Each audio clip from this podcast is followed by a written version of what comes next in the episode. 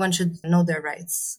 Their current repression is usually unconstitutional and unlawful. The police certainly is exercising unlawful conduct. I tell people don't stop speaking out, don't stop opposing genocide. Um, you are on the right side of history, even though it doesn't feel that way oftentimes.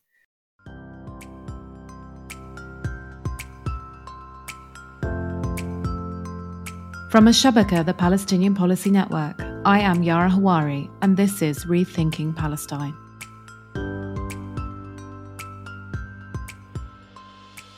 On October 7th, 2023, Hamas's military wing, the Qassam Brigade, launched a guerrilla operation beyond the Israeli military fences that encircle Gaza, killing an estimated 1,400 Israelis. Since then, the Israeli regime has embarked on a renewed bombardment campaign and has intensified the siege of Gaza, as well as increasing repression in the West Bank and across colonized Palestine.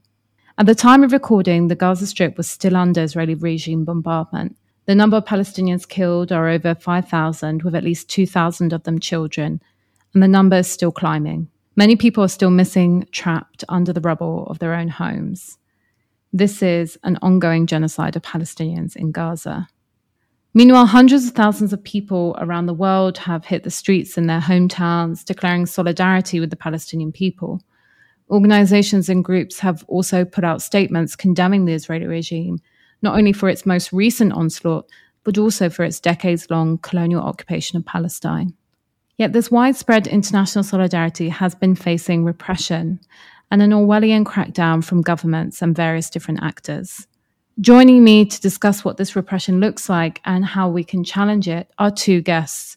Firstly, Layla Kattermann, the Monitor Project Manager for the European Legal Support Centre, Layla studied international studies at Leiden University in the Netherlands and specialized in the Middle East, focusing on the media discourse surrounding Palestine and Israeli regime disinformation. Layla is also co founder of the National Student Coalition for Palestine in the Netherlands. And secondly, Diala Shamas, senior staff attorney at the Center for Constitutional Rights, where she works on challenging government and law enforcement abuses perpetrated under the guise of national security in the US and abroad Prior to joining the Center for Constitutional Rights, she taught and supervised legal clinics at Stanford Law School and CUNY Law School. She also represents and advises social justice and human rights advocates as they face repressions at the hands of the state and private actors, particularly in regards to Palestine. Thank you to both of you for joining me on this episode of Rethinking Palestine. Let's start off with an overview of what we have been seeing in the way of repression of Palestinian solidarity activism Layla, perhaps we can begin with you. What has this looked like in Europe? The kind of repression we're currently seeing in Europe is the manifestation of its decades long attempt to connect the Palestinian identity and experience to terrorism and, and anti Semitism. Although the right to protest is considered an important right in Europe and demonstrations are an indicator of a healthy democratic system, uh, several countries, such as Germany, France, and Austria, are violating that right by banning pro Palestine demonstrations. In Germany, not only are protests being banned, but activists are also being harassed by the police for wearing a kufiyeh or holding a Palestinian flag. It is also turning into, into surveillance. Um, we have also witnessed police violence and, and arrests for showing solidarity with Palestine. In Berlin alone, actually, we have counted 600 detentions since the 11th to the 20th of October.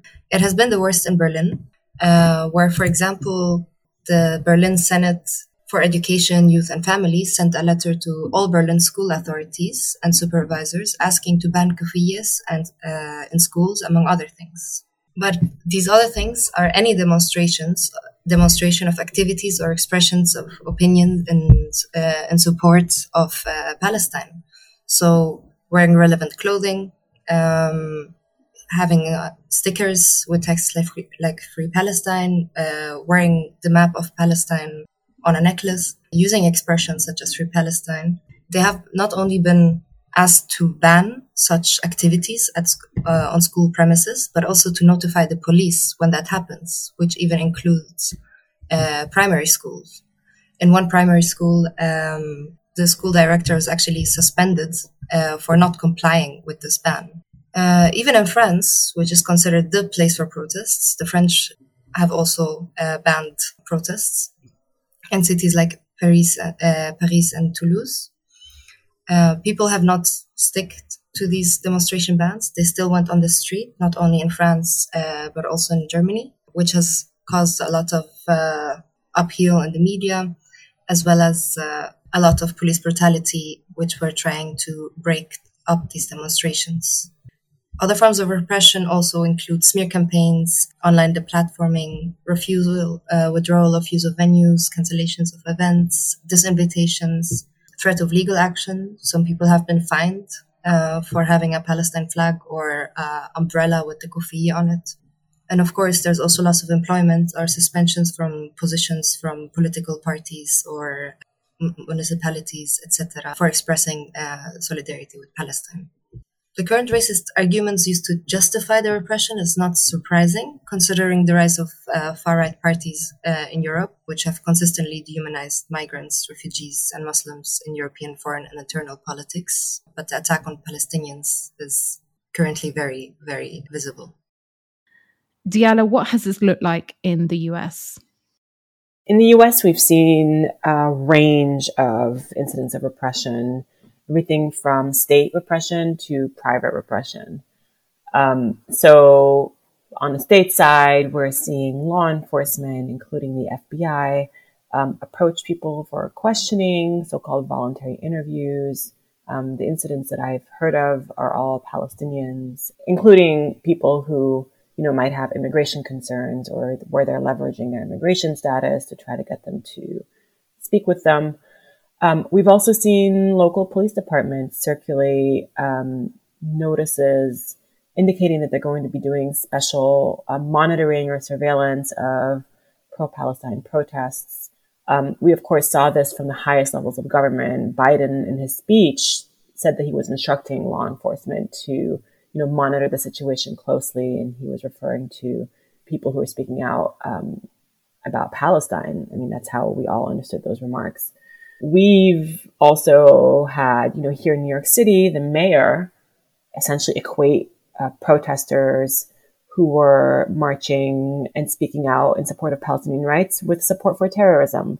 Uh, we've seen that across the board, um, different elected officials, you know, across city, state, um, and and federal electeds too. So it's really concerning um, when you have this kind of huge power imbalance. You have you know, members of Congress and elected officials talking about student groups, um, naming individual students, citing in student organization statements. Um, that feels really unprecedented. And then there's a private repression.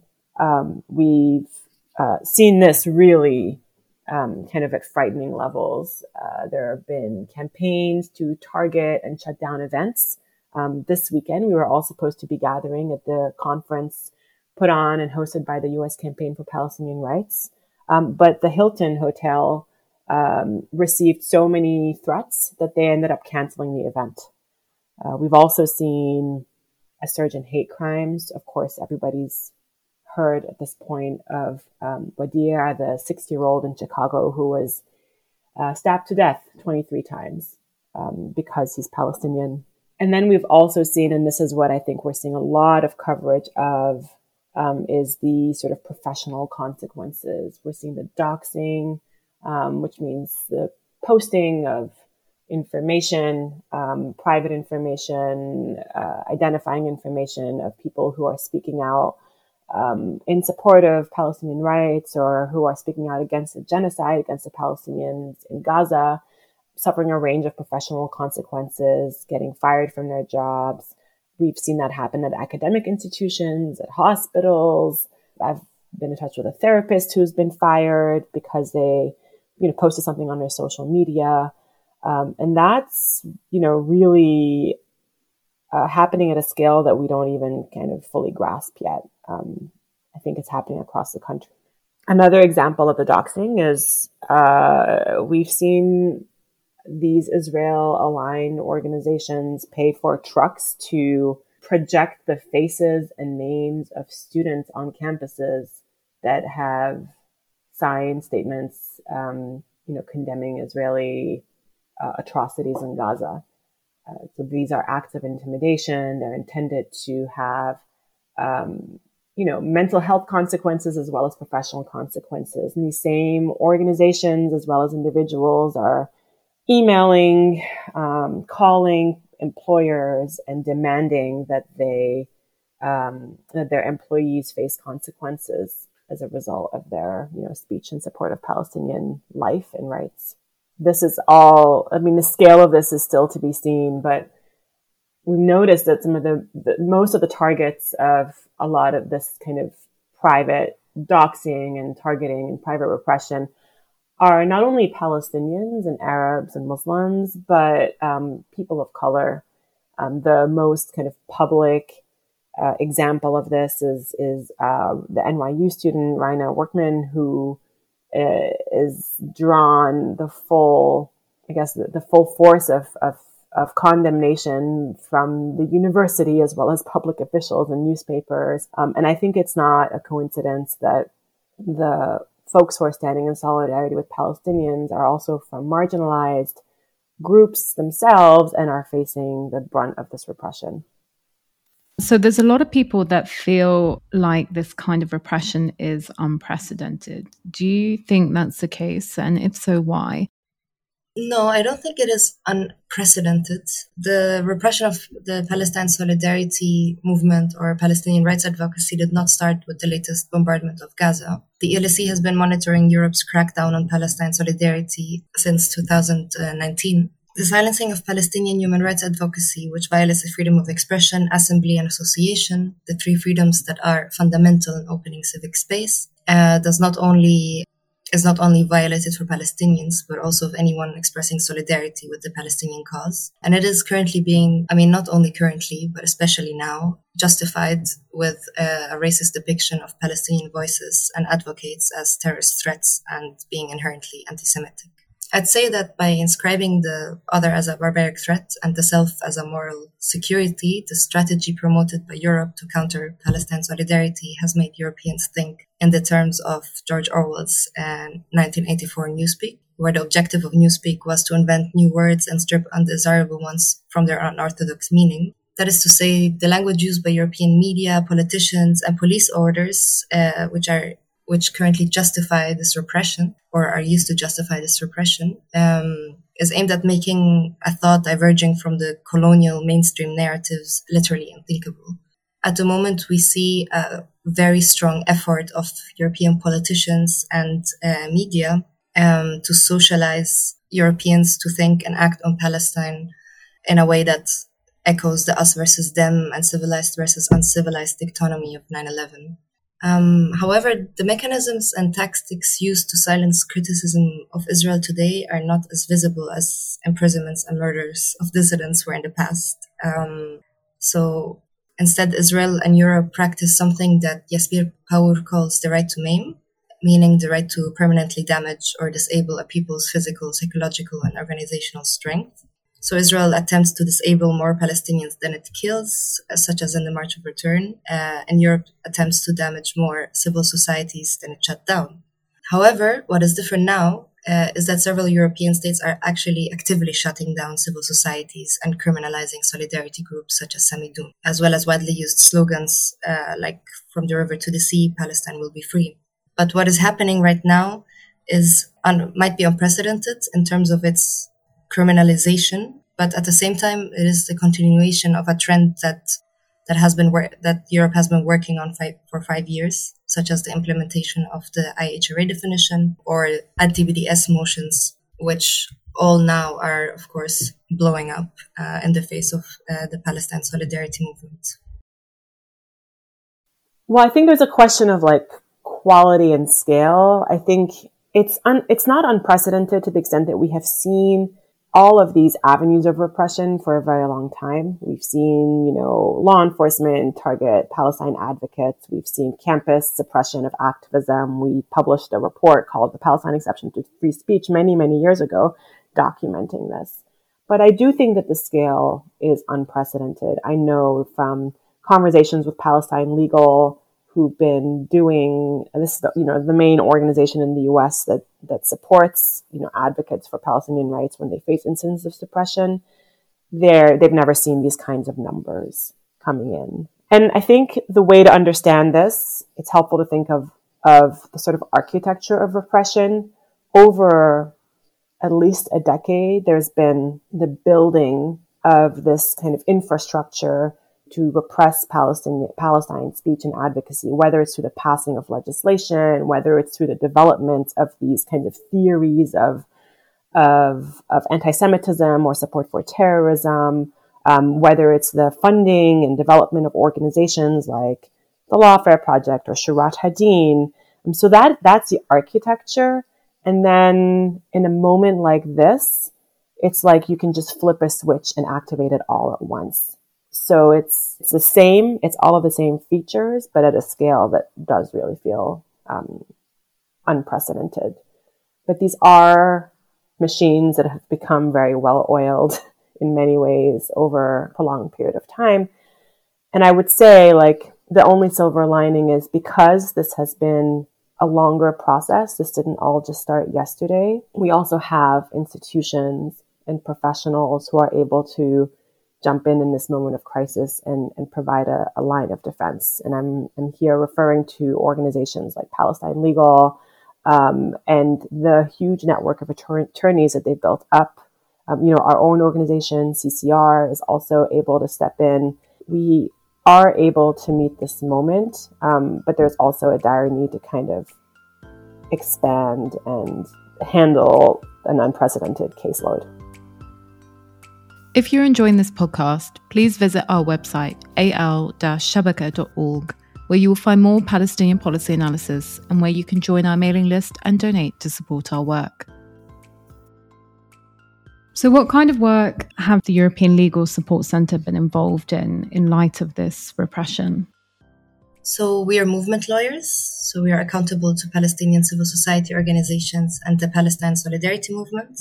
Uh, we use the law in a pragmatic way. Uh, so we're aware of its critical aspects, which usually make law an exploitative tool. So we acknowledge that law is used as a tool of oppression, but we also see law as a tool of resistance that, can mobilize people. We have three pillars at the ELSC, uh, defend, monitor, and advocacy. Uh, the defend pillar works as a filter between clients and lawyers. So we offer co-counseling and expertise and also help um, clients to make campaigns um, for cases we have a we have two approaches to cases. So we have offensive cases, uh, which is holding the which is aimed at holding the actors accountable, um, such as, for example, uh, the case of Anna Younes, where an organization in Germany called RIAS, uh, which monitors anti-Semitism, uh, adopted the IHRA uh, and has been monitoring Palestinian activists. They made a secret dossier about Anna, portraying her as anti-Semitic, and she was disinvite- disinvited from several events.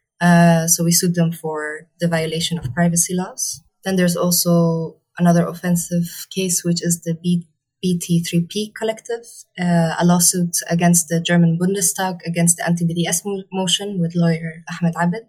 Um, in that regard, we already won dozens of cases which uh, defies the legality of uh, uh, of that motion. Um, and then, of course, there's defensive cases where we deal with the damage made of uh, the repression. Um, I personally work in the monitor sector, uh, where we have collected over 700 incidents of repression in the last three years. And that is excluding the uh, more than 100 incidents that we have collected since October 7th. Diala, you began talking a little bit about the work that you and your organization have been involved in. Can you expand upon that for us?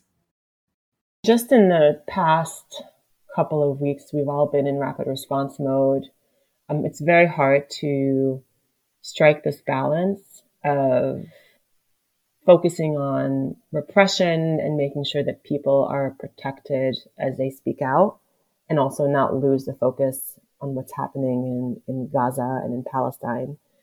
And so I think the first thing I would say is we've been really focused on trying to offer language and analysis as well as um, yeah, legal analysis uh, about what Israel is doing against the Palestinian people in Gaza. We, for example, offered legal analysis that supports what everybody is saying, which is that what Israel is doing is genocide um, against the people in Gaza, but also laying out U.S. complicity. So we don't want to lose sight of really the focus here, which is calls to support Palestinians in Palestine. But at the same time, we have to step up our work to support those who are doing the important advocacy in the U.S. Um, so we've been in rapid response mode, um, representing individuals who've been contacted by the FBI for questioning.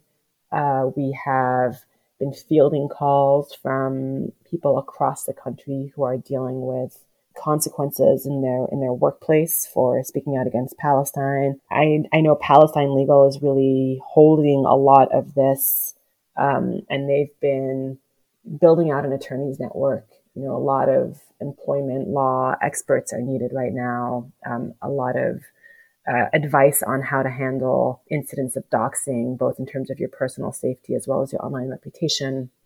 You know, it's sort of an all hands on deck situation. And it has been really kind of great to see so many people within the legal community reach out and ask how they can support. And so the network is, is growing to meet that need.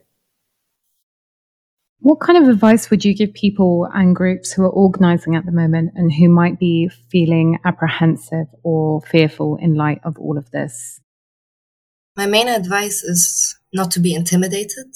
The allegations and accusations that the media and so on use against the Palestine solidarity movement are nothing new. I think we should be confident enough in encountering them. Um, there's also a big defiance achievable through numbers um, the demonstration bans in Berlin, although the police uh, really tries their best to uh, prevent any assembly or protest from happening. When there's a lot of numbers, they can't do much. So even though there's a demonstration ban in Germany and there was one in uh, France, people still went on the streets in huge numbers, so huge that the police couldn't do anything. Uh, of course, they can still be violent, but people stick together and march regardless. And apart from that, uh, I think it is the time to speak up and out more than like to speak out against uh, what is happening more than ever before. A lot of people are. It is, I think, also the time to join forces. So to become, to like connect with other people at whether your place of employment or study or elsewhere, uh, which share the same passion um, or will to do something about it um, and to organize together. Smear campaigns, for example, which target uh, a person, usually aim to isolate a person from society. It is always easier to attack one person than a group. So there's definitely strength in numbers uh, when it comes to defying the current uh, repression. I think the first thing I'd say is we have to remind ourselves that Although we're seeing this unprecedented repression, we're also seeing an unprecedented amount of solidarity and people speaking out um, against what's happening to Palestinians in Gaza right now. And we've always said this, you know, the, the rise in repression is in direct correlation with the growing movement for Palestinian rights. Concretely, I tell people don't stop speaking out, don't stop opposing genocide. Um, you are on the right side of history even though it doesn't feel that way oftentimes. Um, I also, you know, tell folks to be con- cautious. We're all really angry and outraged, um, are experiencing a sense of abandonment. Um, we're all, you know, watching these images um, on our screens of just some of the most horrific scenes, right? Um, it's really hard to to sort of stay to be our best selves in that moment. Um, it is a moment of rage, of frustration, of sadness. And also that's when we most see lapses in judgment. So I think, I think keeping that in mind as we see rises in repression is really important. We can't, as Palestinians, as advocates for Palestinian rights, afford the luxury of a lapse in judgment. If you're contacted by law enforcement for questioning, know that you don't have to speak with them. So this is my little mini know your rights. Um, make sure you just tell them that your lawyer will call them, take their number and reach out to Palestine Legal or the Center for Constitutional Rights or your uh, local National Lawyers Guild chapter or your local CAIR chapter or your local ACLU chapter. There are many resources within the movement to support you in that moment. Um, and that's fine. It's a normal thing to do. In terms of the employment piece of it. If you're being called into a meeting with your employer or your school administration, try to get a consult before going into that meeting or don't go in alone. And also document everything. Um, keep uh, running notes, send yourself emails, something with timestamps um, of events as they come in, because all of that will probably be useful down the line. If you're experiencing doxing, um, if you're being harassed online, reach out to Palestine Legal and, and their network has people who can help with those particular situations. It might also make sense to try to be preemptive and reach out to your employer or your university administration to let them know that that's happening and make sure that they're hearing first from you and not from, you know, those who are trying to smear you. And remember, you're not alone. Um, speak out about the repression rather than be silent about it. It's actually really helpful to be doing that. I think historically we've gone back and forth on this question of whether we want to be sort of advertising how difficult it is to speak about Palestinian rights because we don't want to be discouraging folks from doing it. But at this point, it's, we're well past that point. Everybody knows that this is happening. And I think when you speak out, you also draw support um, and solidarity and also can build organizing. So organizing within your professional network or community. We've seen really inspirational models of artists coming together to support each other. Uh, we've seen people in the medical profession offer up support and finding employment when someone's lost a job. Um, I think that's kind of the level at which we're seeing solidarity, and it's a really important way to be building resilience in these moments of heightened, you know, targeting. And just apart from your, your own organizations, what legal resources would you suggest for, for people navigating uh, this repression and this moment? There are several Know Your Rights resources available online. Also on the website of the ELSC, we listed uh, a lot of legal resources for several different countries. So that is accessible to everyone. There's also a lot of collectives of lawyers at the moment uh, per country, with, which are actively helping uh, the Palestine solidarity movement.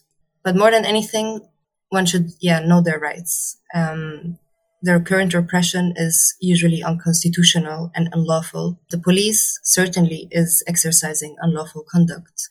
In those situations, it's always useful to record the police, to register the officer and unit number, uh, and to scandalize it. One shouldn't experience such repression and then deal with it alone. It is very helpful to publicize it. Once you do that, people also reach out to you, and that's how you can also get a group that will support you. At the moment, people really are helping each other and standing in solidarity with each other against this repression that we're seeing. So what's really important to remember is that you're not alone. Uh, you can report to us, the ELSC, and if any lawyers listening, uh, please connect uh, with us. And uh, more than anything, just know that there's several ways in which you can fight back and that you shouldn't accept any of this repression. So definitely check out resources on Palestine Legal's website. Um, they have a range of, of resources, in, including you know things other groups have put out, whether it's law enforcement contacts, doxing, navigating the university campus uh, setting, everything that sort of thing. Um, if it specifically regarding uh, state repression, whether it's federal or local law enforcement. There are a range of organizations um, that can support you. So contact Palestine Legal may be able to also refer you. Um, and I mentioned your CAIR office, your local ACLU, um, Center for Constitutional Rights, if if that's the only thing that you remember in that moment, and we can try to find somebody to also refer you. Um, yeah, I mean, th- those are the main legal resources. Uh, but I think also to the point of building up our resilience, these are, of course, all the legal resources that we need in the first line of defense. Um, but I'd also be remiss to not mention um, the importance of kind of taking care of yourself. And I'm not necessarily referring to the sort of self care mode of that, but remembering to breathe and to remember that you are in community and to reaching out to others within your community because that is actually the thing that allows us to keep going on. These are really, really difficult times. We're all feeling it. Um, but we don't really have a choice other than kind of continuing to speak out that we all need to be doing it right now. And the consequences might be dire for us here in the US, but they are really, of course, far worse for the people in Gaza as well as all over historic Palestine. I think we'll stop there, but thank you to both of you for this really important information uh, and uplifting episode in light of everything that's going on.